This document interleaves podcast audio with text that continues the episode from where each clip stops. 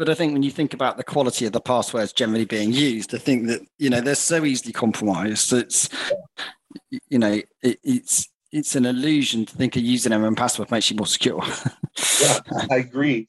I think um, you know uh, we're hearing that uh, you know from some reports that are out there that users still kind of are holding on to that that mm. password um, you know technology they're really kind of you know looking at passwordless and technology is supporting passwords like FIDO big passwordless mm. technology mm. all all the big vendors out there supporting it but the user is still reluctant uh, to let go of the password. They still serves that need, right? And it feels to me that that's the thing that's probably you know holding this back it's not because logically it doesn't make sense it's not because it's clearly clearly better uh, it's just ch- changing people's behavior isn't it and that's that's, right. that's that's very difficult to do i mean even if something is far superior it's very difficult to make that to make that a reality it's it's a process and i think that I think we're getting there. It's certainly becoming more normal, isn't it? That people moving away from passwords. I mean, even when I think about, you know, I, I rarely use passwords nowadays. I mean, everything is sort of,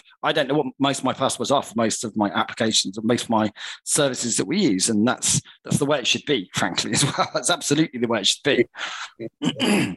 yeah, you know, passwords to me, passwords are are really cumbersome and trying mm-hmm. to remember those passwords. I think those are all these these problems have been there since day one. Yeah. Uh, but uh, you know, and we tried to in the U.S. and I think in the UK too. Mm. We tried to to get ahead of that with some SMS, you know, some stopgap solutions that mm. it ended up causing more problems, right? Yeah. So now you have this SMS, which even causes passwords to be less secure. That's right. right. Uh, yeah. So you know maybe you can use push uh, notifications which are definitely you can encrypt the data but if you're still using sms and uh, and relying on static password with sms mm. you're you're you're just you're just perpetuating the problem really uh, mm. so you know you uh, what our customers are really looking at and where i see uh, kind of this movement to passwordless authentication this this ultimately opens up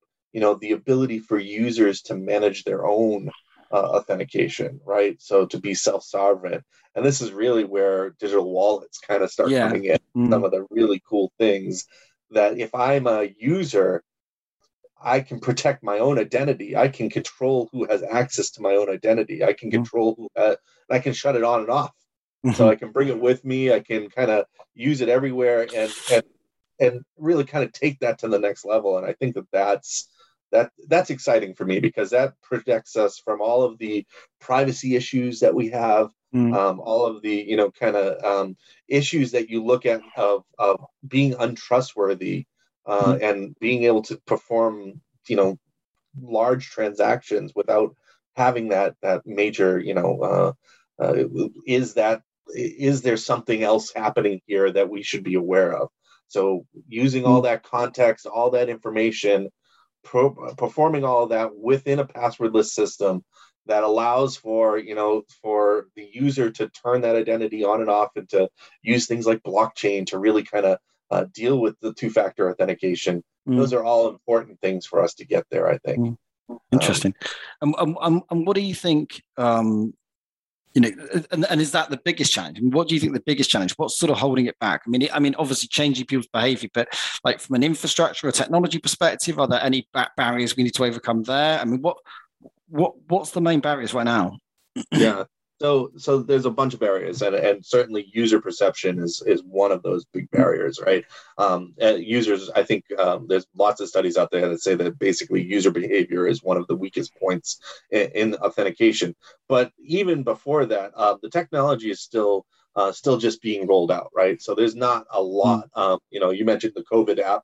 Um, that was kind of the start of some of these digital identity um, solutions that you're starting to see out, um, but they really haven't been deployed widely yet. So uh, we're starting to see that now.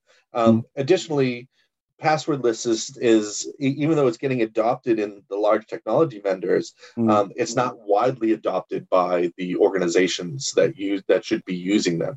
Uh, so you can it, it, there are steps that have to be taken to get the technology out there, uh, and then uh, and then changing the user's perception of that technology.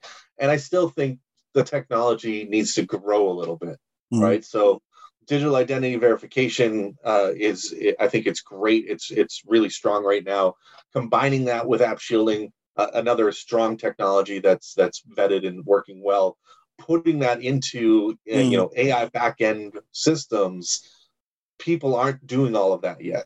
And then leveraging blockchain for authentication, that is still a, a ways out. People are just starting to talk about how blockchain can really help all of this. It's such a disruptive technology, uh, yeah. you know, really leveraging that. So that's kind of more future where you're headed on it. So we we've got a little bit of a pathway here. Yeah, uh, makes sense. We need to